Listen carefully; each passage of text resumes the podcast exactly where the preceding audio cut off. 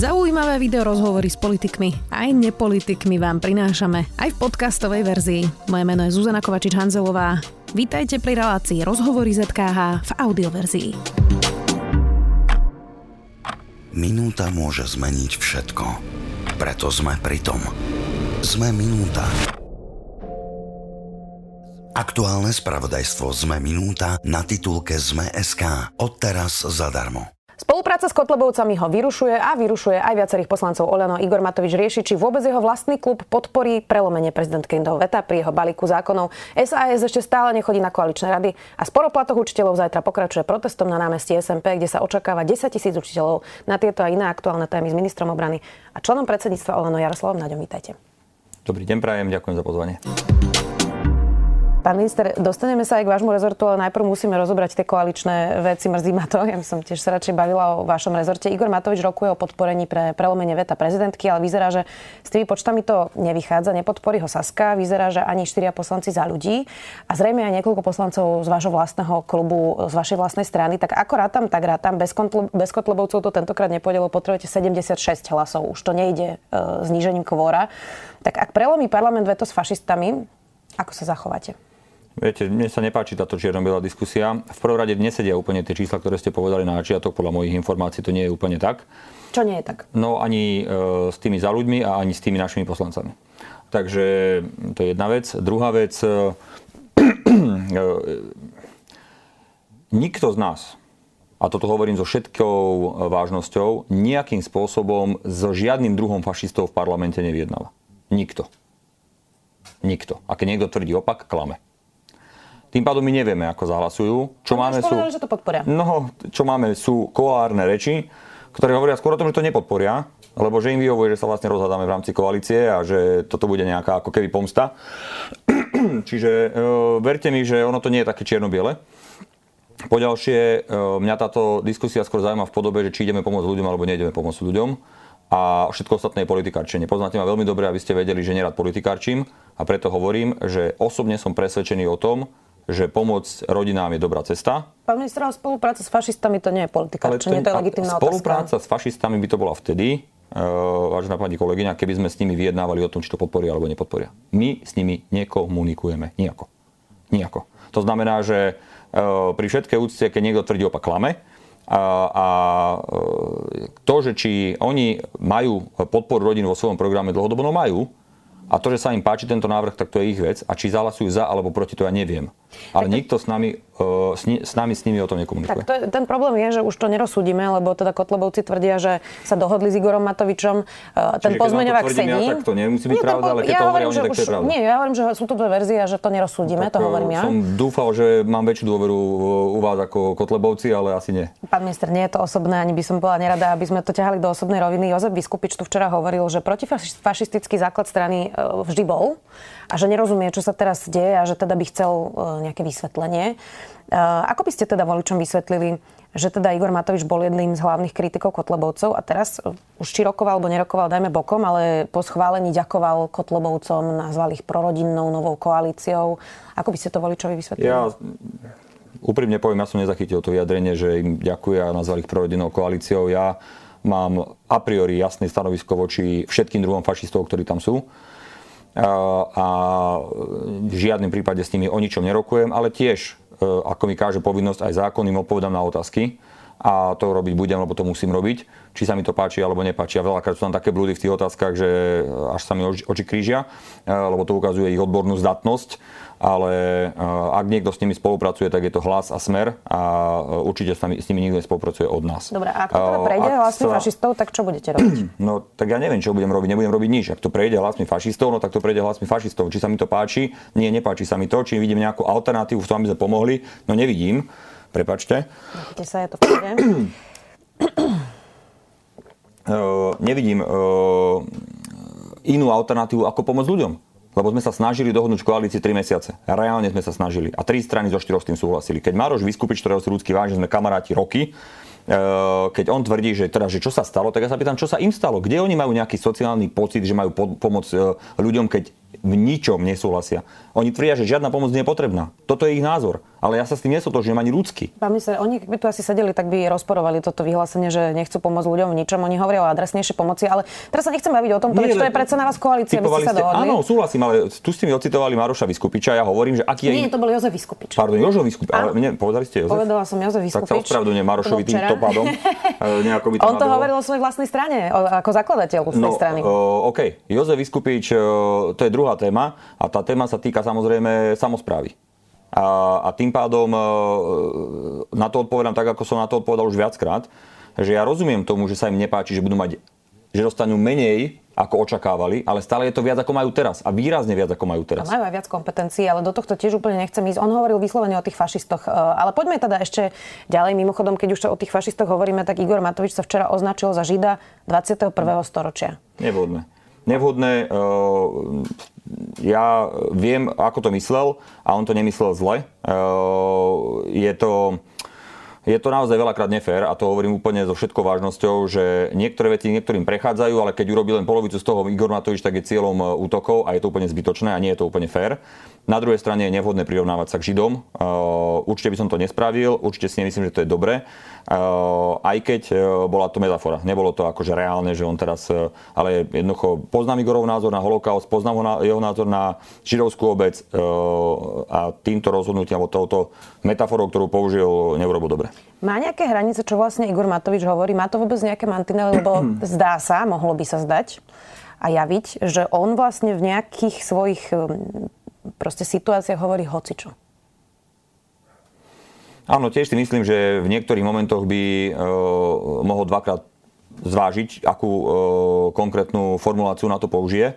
To platí, to som mu aj povedal a hovorím to úplne verejne, lebo veľakrát povie vec, ktorá, ktorú tak nemyslí a potom sa z toho ťažko korčuluje. E, na druhej strane otázka je, že čo vlastne, aká je, aká je hlbšia definícia toho, že prečo to použil, to konkrétne vyjadrenie. A aj v tomto prípade je pravda, že veľakrát sú mu pripisované veci aj také, za ktoré nemôže. A naopak, tí ľudia, ktorí urobia väčšie problémy, tak to prejde ako keby tichom. Nie, viete čo, pán minister, toto hovorí každý, kto je vo funkcii. Ono to je ťažké byť ja v tých funkciách. Ja to Robert Fico si tiež zažil všeličo s médiami, tiež ano. na nich nadával. Prosto to je údel politika, zažívate Ale proste stred, prístup pohode, ja tomu rozumiem, že môže mať aj nejaké zlé skúsenosti, ale mal by sa takto lutovať a prirovnávať no, to ešte k holokaustu? Nemal, veď tú odpoveď ste odo mňa dostali a môžu mu aj trikrát, aj štyrikrát povedať nemal, ale zároveň vám hovorím veľmi úprimne, že nie, nie ste, prepáčte, nie osobne, ako novinárska obec, nie ste veľakrát k nemu férovi eh, a veci, ktoré urobia iní, prehliadnete a ktoré urobí on alebo niekedy aj neurobí, tak pripíšete jemu. To je fakt. Dá sa takto ďalej fungovať? Je totiž evidentné, že Igor Matovič e,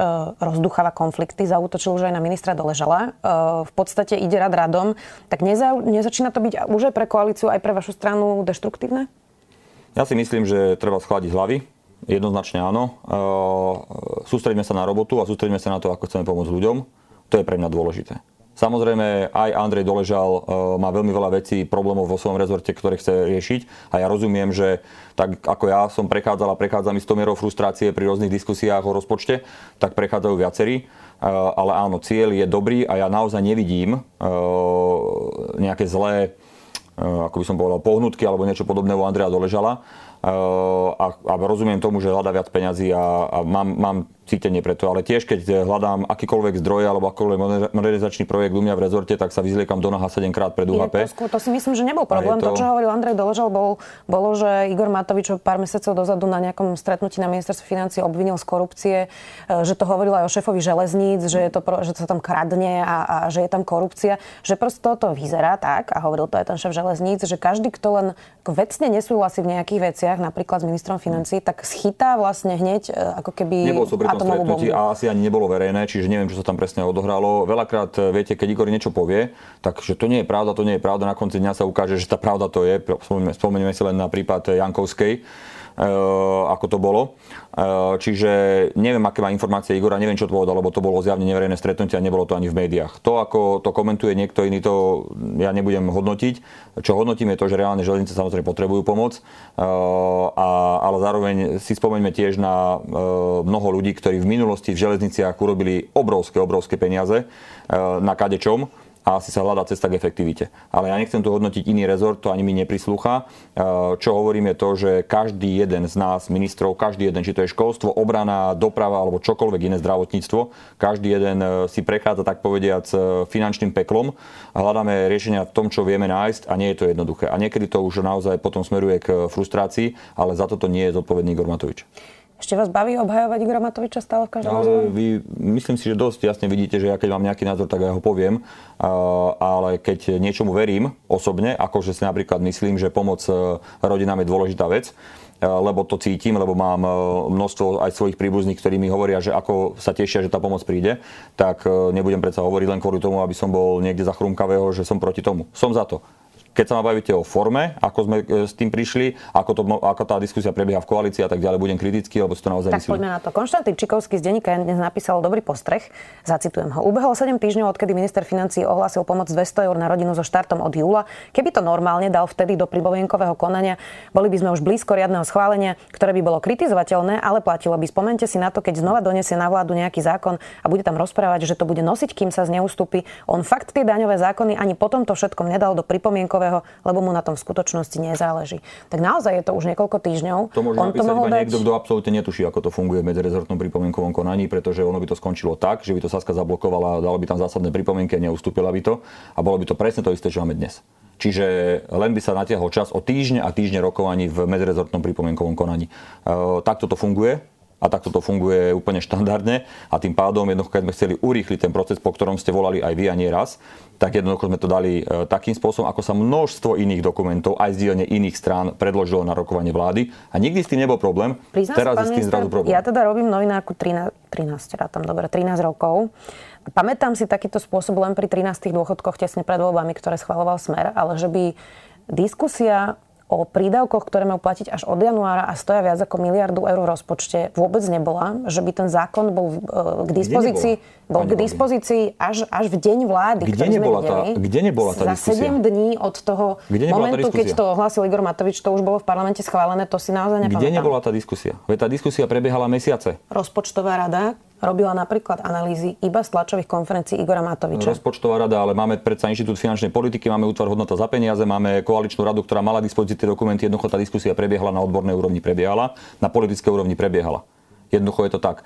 E, nedal sa tento dokument do medzirezortného pripomienkového konania tak, ako sa nedalo množstvo iných dokumentov a v podstate na každej vláde je nejaký dokument, ktorý nebol v medzirezortnom pripomienkovom konaní. Nerobme z toho koubojku, keď ňou nie je. Hmm. Navyše v tom zákone boli aj dosť trestúhodné chyby. Deti s postihnutým na poslednú chvíľu zachránila Jana Žitňanská, ale zostala tam napríklad časť e, detí, ktoré sú z tých najhorších podmienok e, a tým sa ešte zníži prídavok na deti kvôli tomu zaškoláctvu. Mimochodom, to bol zrejme ten návrh Kotlebovcov, ak je pravda, čo oni hovoria. E, a tieto deti dostávajú prídavok, ktorým spravuje vlastne obec, e, pretože vlastne rodičia nie sú schopní sa o nich starať a ešte ich vlastne potrestáme. Tak. Eh, zároveň Richard Vašečka avizuje, že tie krúžky boli tak zle napísané, že už v septembri to celé musíte opraviť a napísať inak. Tak toto eh, pri tých debatách napríklad o reforme súdnictva, ktoré trvali mesiace a mesiace a dopracovávali sa, už trošku vyzerá naozaj ako vtipne. Ako vtip to nevyzerá. E, súhlasím, že tam boli veci, ktoré neboli dotiahnuté do konca, ale zároveň vám hovorím veľmi prakticky a otvorene, že v mnohých, v mnohých zákonoch, ktoré sú príjmané, sa aplikačnou praxou zistí, že tam je nejaký problém a sa to upraví. Tu sme urobili nejaký balík a máme čas do januára, aby sa upravil. Nie je to nič neštandardné. Nič neštandardné. Zároveň uznávam, áno, napríklad pri krúžkovnom. Ja vám poviem ako otec troch detí, pričom dvaja z nich, syn hrá hokej, dcera robí kultúrne krúžky a platím 110 e, versus 45 eur každý mesiac e, za, za tieto veci. A samozrejme, že to pomôže tým rodinám, keď dostanú krúžkovné to, že to treba tak upraviť, aby to bolo nezneužívateľné, aby sme, nedaj Bože, nejakým fašistom neplatili za výcik mladých fašistov, lebo si to organizujú, to je pravda. To je pravda. Ja to uznávam. Však áno, bola tam chyba, treba ju opraviť a táto vecná diskusia mimochodom k tomu prebehla na vláde, ktorej som bol účastný a myslím, že by sa našlo riešenie.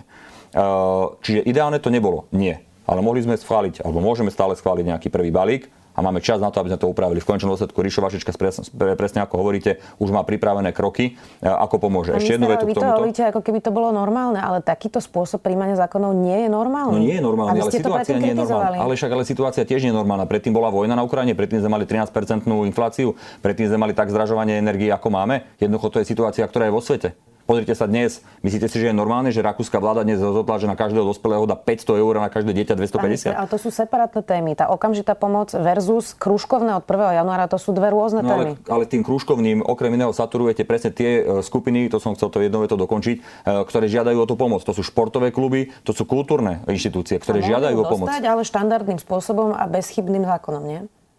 Tak e, ja naozaj vám držím palce, aby sme hľadali nejaký zákon, ktorý bude bezchybný. Ale keď sa ja vám držím palce, pán minister, nie, ja, ja s tým nič nemám. No, len... Ako sa povie novinárovi, že urobte bezchybný zákon? Však sa pozrieme na všetky zákony, ktoré boli prijaté, koľkokrát boli novelizované. Ale pripomienkovacie konanie, aby sa ozvali aj tie konaních. Po všetkých pripomienkových konaniach sa nájdú zákony a bečne ich opravujete, lebo sa aplikačnou praxou nájde rozdiel. Uznáte, že ten proces má nejaký zmysel? Však uznávam, samozrejme, že uznávam, ale tiež uznávam, to viem, ako to funguje. Viete, jedna vec je teória, 7 týždňov, mali by sme koniec procesu. Teraz vám hovorím, že po 7 týždňoch by sme nemali ukončené ani medzerezortné pripomienkové konanie. To je fakt. Pozrite si na uh, zmluvu o obrannej spolupráci z USA, ktorú sme s Ivanom Korčokom, lebo sme mali dobrý úmysel, na rozdiel napríklad od Maďarska a iných krajín, dali do medzerezortného pripomienkového konania. A čo z toho spravil nejaký generálny prokurátor, ktorý sa zrazu stal odborníkom na uh, medzinárodné právo? Jednoducho uh, Veľakrát je zneužívaný inštitút medzerezortného pripomienkového konania na politikárčenie a na blokovanie vecí, lebo s ním politicky nesúhlasím a pritom odborne sú v poriadku. Mm. Ja si nemyslím, že medzerezortné pripomienkové konanie je šeliek a uznávam situácie a pomoc ľuďom adresná okamžite je jedna z tých vecí, ktorú, e, pri ktorých som ochotný preskočiť inštitút medzerezortného pripomienkového konania. Akokoľvek vám stále hovorím a platí to, že tá forma komunikácie okolo tohoto je tak zlá, že jednoducho to spochybňujú ako keby celú, celú tú formu pomoci, ktorú vieme urobiť. Tak uvidíme, že ako to dopadne s tým no, vetom. Neviem vám to povedať, ako to dopadne. E, Prial by som si, aby to prešlo, ale keď to neprejde, tak sa budeme musieť vyrovnať s takouto realitou. Dúfam, že to prejde. Už ste nejako vyriešili, kedy sa SAS vráti na koaličné rady? No, SAS má problém s tým, že e, nám potom vyvolávajú jednotliví členovia a chcú sa stretávať, lebo e, tá koaličná rada do veľkej miery je o koordinácii činnosti v parlamente a vo vláde. A keď sa nestretávame, no tak tým pádom nevedia ani oni sami, že ako sa majú zachovať a potom sa chcú e, stretávať, ale nechcú to nazývať koaličnou radou. Mm. No, ja si myslím, že sa treba pekne krásne vrátiť na koaličnú radu, schladiť hlavy na všetkých úrovniach, aj u nás, našej strane, ale aj u nich jednoducho sadnúť si a riešiť veci, ktoré ľudia potrebujú. Prosím, prestaňme sa tu navzájom jeden na druhého útočiť. Ja to jasne komunikujem aj u nás v našom vlastnom hnutí, že jednoducho nemá význam e, bojovať v rámci vlastnej koalície sústreďme sa na to, čo potrebujú ľudia a našim e, spoločným oponentom nemôže byť koaličná strana, ale našim spoločným oponentom musí byť opozícia. Jasné, ale to hovoríte už dva roky. E, na stranu tak, Richarda Sulika, lebo to hovoríte dva roky. No tak, lebo si to dva roky myslím. Jasné, však to ja rozumiem, len ako úplne to do praxe ne, ne, neprechádza. Na stranu Richarda Sulika sa už postavil aj Boris Kolár, ktorý hovoril, konflikty, rozpory medzi Olano a SAS sú tak veľké, že to Richard Sulik riešil týmto spôsobom a ja sa mu ani nečudujem. On sa nepostavil na stranu Richarda Sulika, to je vaše vyhodnotenie. Boris Kolár naozaj povedal, že sa nečuduje tomu, že tam prestal chodiť, lebo že tam neustále boli nejaké no, spory. No, tak ale sa poďme baviť si, o tom, že ako to teda vyriešite, lebo sa hovorí, že sa nevráti. Že sa, že sa nevráti Saska. Takže čo ďalej? Verím, že sa vráti. Ja verím, že sa vráti, lebo ani sami vidia, že to potrebujú. Jednoducho my potrebujeme e, naozaj sa koordinovať v rámci bežnej činnosti parlamentu a vlády a ja verím, že sa vrátia e, na rokovací... Roko, tak len tak, tak nemusia sa vrátiť len tak. Ja tiež e, komunikujeme to aj vnútri hnutia, hovorím to druhýkrát, aby sme schladili hlavy a neútočili navzájom v rámci koalície. Hm. Však to je fakt. Tak ja verím, že sa vrátia a budeme riešiť vecné veci, vecné otázky a nebudeme sa hádzať o zem. Ja som e, e, svojho času niekde v nejakej relácii povedal, že keby sme na jednej strane škrtli Juraja Dimešiho a na druhej strane Janku, E, Cigánikovú, tak by sme, by sme mali hneď kľudnejšie... Stále by ste mali Igora Matoviča, pán no, minister? Len Janka, to chcem povedať, že Janka mi zavolala a hovorí, že no ale nemôžem nás dávať do jednej e, línie. Hovorím, Janka, zbytočnými e, komunikáciami typu, že teraz už nemôžeme hovoriť, že Olano je bojovník proti korupcii, lebo Fica nevydali a neviem čo, ste zbytočne rozdúchali ďalší oheň, ktorý vznikol. Nikto ich do toho netlačil, sami sa rozhodli do toho ísť a je to zbytočné. Takisto ako my robíme množstvo zbytočných chýb, robia ich aj oni. Myslím si, že by sme sa mali ukludniť a začať sa starať o ľudí a nie o to ukazovať si, že kto eh, je väčší hrdina. Jednoducho toto nie je cesta a preto verím tomu, že sa ukludní. Edo Heger robí fantastickú robotu, snaží sa to všetko dať dokopy a ukludniť a eh, verím, že sa ukludnia a vrátia sa naspäť k koaličnej rade a budeme spoločne normálne ďalej fungovať. Alternatíva je, že eh, tých fašistov nakoniec z opozície dostaneme do vlády. To chceme? Neukludnila by sa situácia, keby Igor Matovič odišiel z ministerstva a išiel do parlamentu? Svojho času som vám povedal, keď bola prvá kríza Igora Matoviča ako premiéra a potom musel odísť, tak ja som povedal, že na jednej strane škrtneme Igora Matoviča, na druhej strane Richarda Sulika, obidvaja nech z vlády preč, nech sa stiahnu môžu ísť do parlamentu a verím tomu, že sa bude fungovať jednoduchšie. Vtedy to dopadlo, ako to dopadlo, ostali obidvaja a dneska vidíme, že stále tam prebiehajú kvôli tomu nejaké tlaky a ja hovorím, že keď niekto tvrdí, že iba jeden je na vine, tak klame a nehovorí pravdu. A myslím si, že obidvaja by mali brať e, v prvom rade do e, úvahy záujem ľudí na Slovensku a na základe toho konať a bude sa fungovať lepšie. Ale zároveň vám stále hovorím, že alternatíva lepšia neexistuje a keďže lepšia alternatíva neexistuje, treba dovládnuť a treba naozaj prestať vnútorne na seba útočiť. Už sa vám otrli aj niektorí poslanci, spomínali ste poslanca Dimešiho, ale aj poslanec Kuriak, obaja chcú hlasovať za odvolanie Richarda Sulika. Mali by ich potom podobne ako Romanu Tabak a Katarínu Hatrakovú vylúčiť z klubu, ak naozaj takto zahlasujú? Ja si myslím, že to je absolútne choré zmyšľanie, aby sme, aby sme hlasovali za návrh Smeru, ktorý ho predložil len kvôli tomu, aby nás rozbíjal. Veď to je naivné. A títo ľudia, ak, ak takto chcú sa zachovať, že budú hlasovať za, no tak sú naivní. Tak to je nič viac k tomu neviem, čo, čo povedať. príde mi to absurdné. Vylúčiť klubu? tak ja neviem, či vylúčiť z klubu, lebo tiež budeme sa tu vylúčovať do nekonečna. E, samozrejme, s Milanom Kuriakom my sa nezhodneme v mnohých iných aspektoch. Ukrajina, zmluva o spolupráci s USA a tak ďalej a tak ďalej. E, na druhej strane vládne teda programové veci e, aj jeden aj druhý schvalujú, na rozdiel od Romany, e, ktorá sa uletela úplne mimo. Čiže ja neviem, či vylúčiť alebo nevylúčiť, ale podľa mňa to je o zdravom rozume. Jednoducho takto hlasovať by bolo chore a bolo by to len skočenie na Roberta Fica. Ešte mám dve otázky a potom už pôjdem aj na tú Ukrajinu. Uh, jedna ešte vážna téma. Obvinili z korupcie šefa typosu Mareka Kaňku.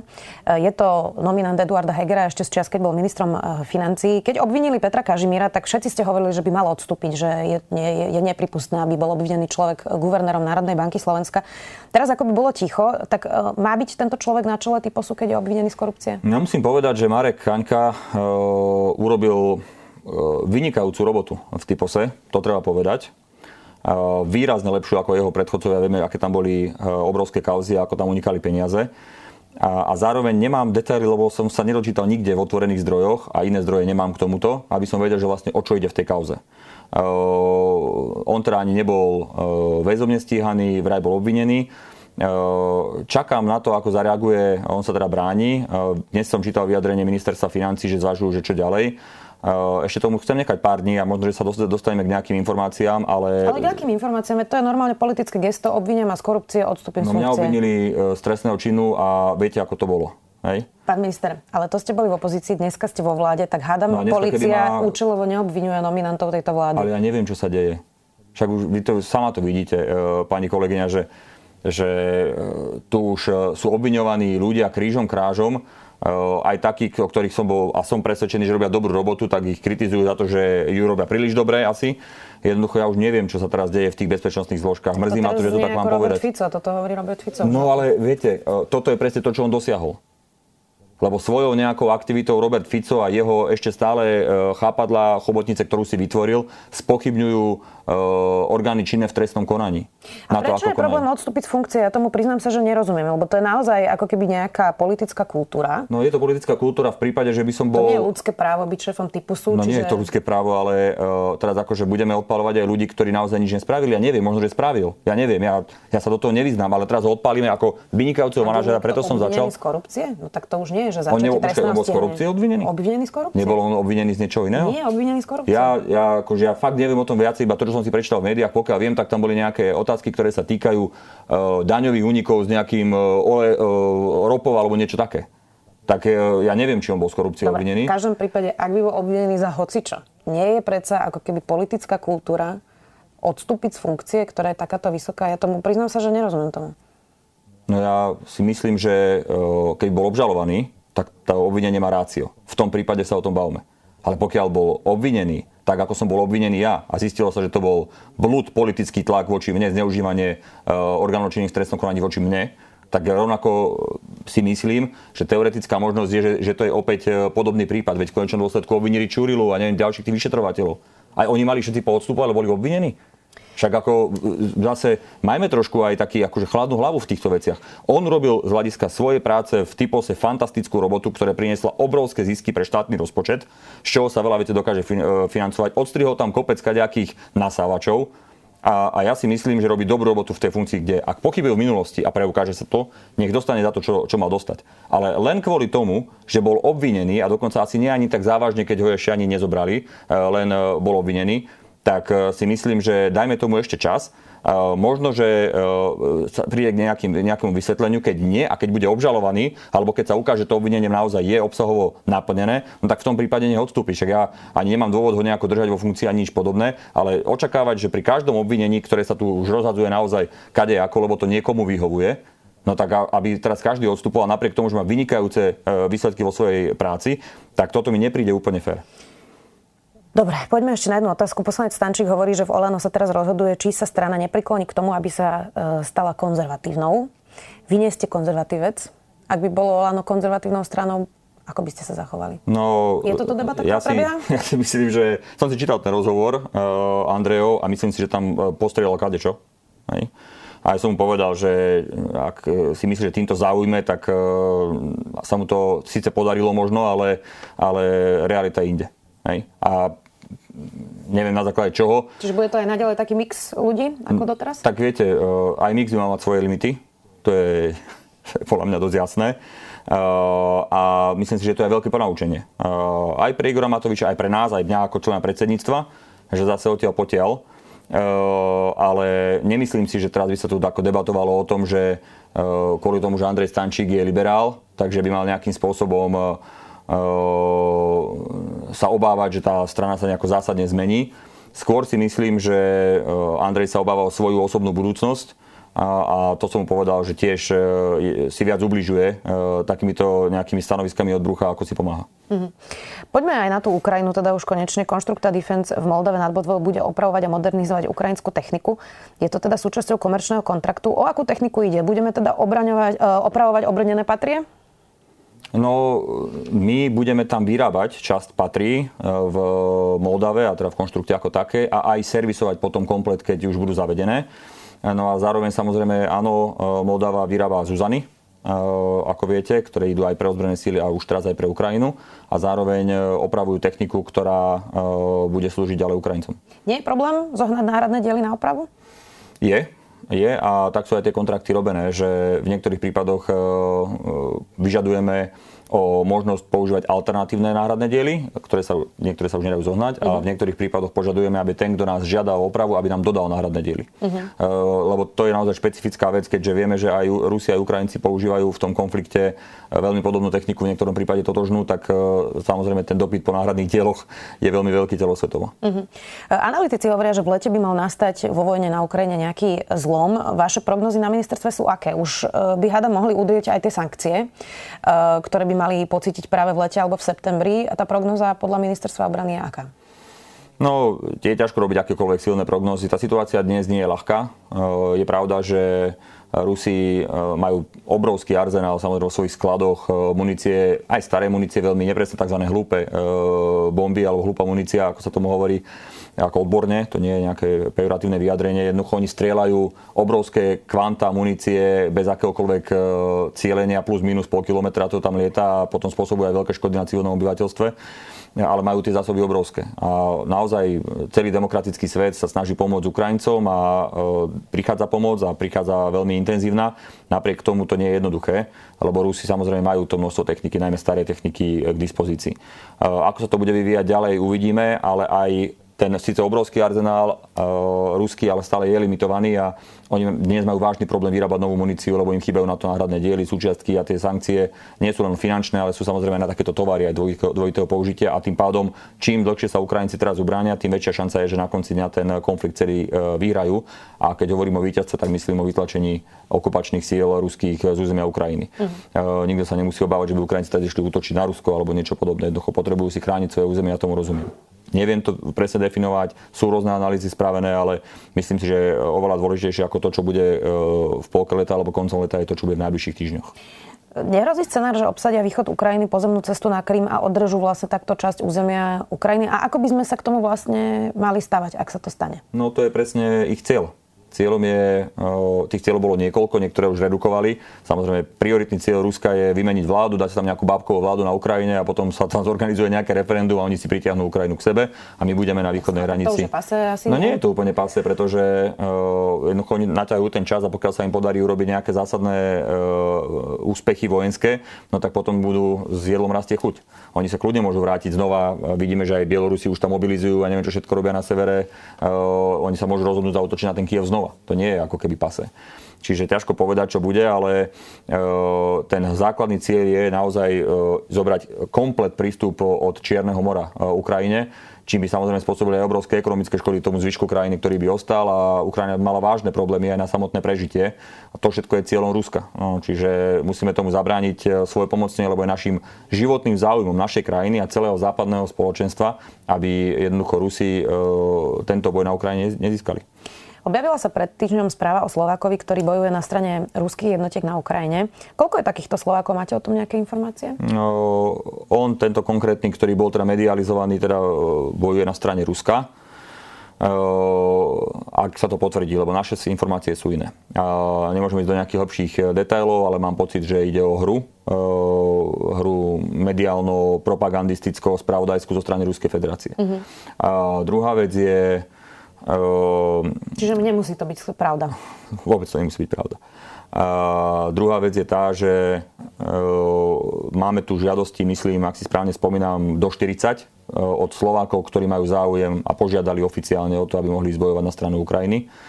A, my sa postupne s nimi vysporiadávame. A ako sa s nimi vysporiadávate? Ako no, to prebieha? Asi, no tak to, na to sú zákonné uh, cesty musíme osloviť ministerstvo vnútra, zahraničných vecí, myslím Sisku, neviem, kto všetko sa k tomu ešte vyjadruje, spracujeme my k tomu stanovisko, to dávame pani prezidentke s odporúčaním a pani prezidentka potom rozhoduje, že či áno alebo nie.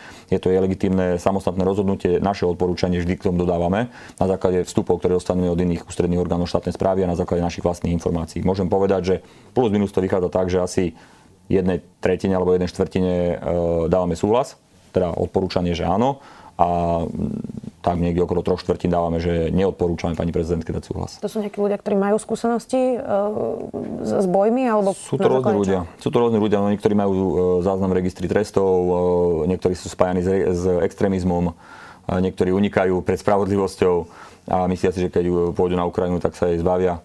Ale potom sú tam aj ľudia, ktorí to tak cítia reálne a nemajú žiadne nejaké záznamy alebo niečo, že chcú ísť pomôcť Ukrajine, no a v tých prípadoch dávame pozitívne stanovisko.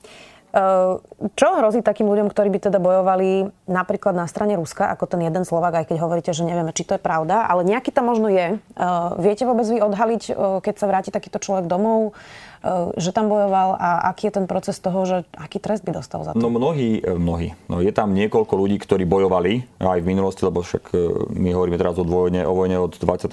februára, ale reálne ona tam prebieha od roku 2014, kedy Rusi zautočili na Ukrajinu prvýkrát a anektovali územie napríklad Krym a časť Donbasu. E, a už v tom čase bolo niekoľko jedincov, ktorí bojovali na strane e, Ruska, respektíve tých samozvaných republik.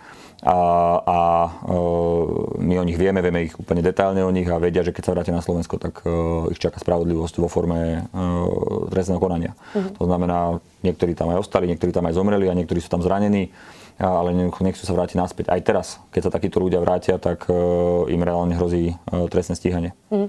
Záverečná otázka. Minister zahraničných vecí Ivan Korčok e, hovoril v súvislosti s tým, že od 1. júla preberáme predsedníctvo vo V4, že utlmíme zahranično-politický kontext vlastne tohto zoskupenia práve kvôli Viktorovi Orbánovi a jeho postoju nielen k Európskej únii, ale aj k Ukrajine. Ja teda predpokladám, že s ním súhlasíte, ale pre istotu sa pýtam. E, toto je budúcnosť V4, že budeme lokálne zoskupenie, ktoré vlastne áno, medzihranične má dobré vzťahy, dobré väzby, ale teda v tom kontexte únie a v kontexte zahraničnej politiky už s Orbánom nebudeme chcieť mať nič spoločné? Toto je samozrejme e, primárne aj celá tá politika zahranično-politická v rukách Ivana Korčoka, ale viete dobre, že my sa zhodujeme v mnohých veciach v drvie väčšine vecí. Nie je to úplne jednoduché ako keby zlomiť palicu. Musíme hľadať nejaké riešenia, ktoré sú rozumné, aj kvôli tomu, že sme vlastne predsedajúcou krajinou. Oveľa väčší problém majú Maďari dnes vo svojom vzťahu s Polskom, ale aj s Českou republikou. a my tiež máme jasné línie, ktoré definujeme a napríklad Ukrajina je vec, kde sa absolútne nezhodneme, jednoducho oni majú úplne iné smerovanie a navyše ja tvrdím, že keď si stojíme za pomocou Ukrajine, aj vojenskou, tak by sme sa nemali schovávať za čokoľvek iné. A toto je základné pravidlo, ktoré verím, že ctí všetkých partnerov a tak by sme v tom mali pokračovať. Samozrejme, e, V4 prináša množstvo pozitívnych vecí, množstvo pozitívnych vecí, ale v niektorých veciach je to komplikované a spôsobuje nám to možno, alebo v minulosti nám spôsobovalo väčšie spájanie sa, e, viac problémov ako pozitívnych e, výsledkov. Tak uvidíme, aké to bude 1. júla. Ďakujem veľmi pekne, že ste si našli čas. Minister obrany Jaroslav Náď, ďakujem. Ďakujem veľmi pekne, všetko dobré prajem. Počúvali ste podcastovú verziu relácie Rozhovory ZKH. Už tradične nás nájdete na streamovacích službách, vo vašich domácich asistentoch, na Sme.sk, v sekcii Sme video a samozrejme aj na našom YouTube kanáli Denníka Sme. Ďakujeme. Minúta môže zmeniť všetko. Preto sme pri tom. Sme minúta. Aktuálne spravodajstvo Sme minúta na titulke Sme.sk. Odteraz zadarmo.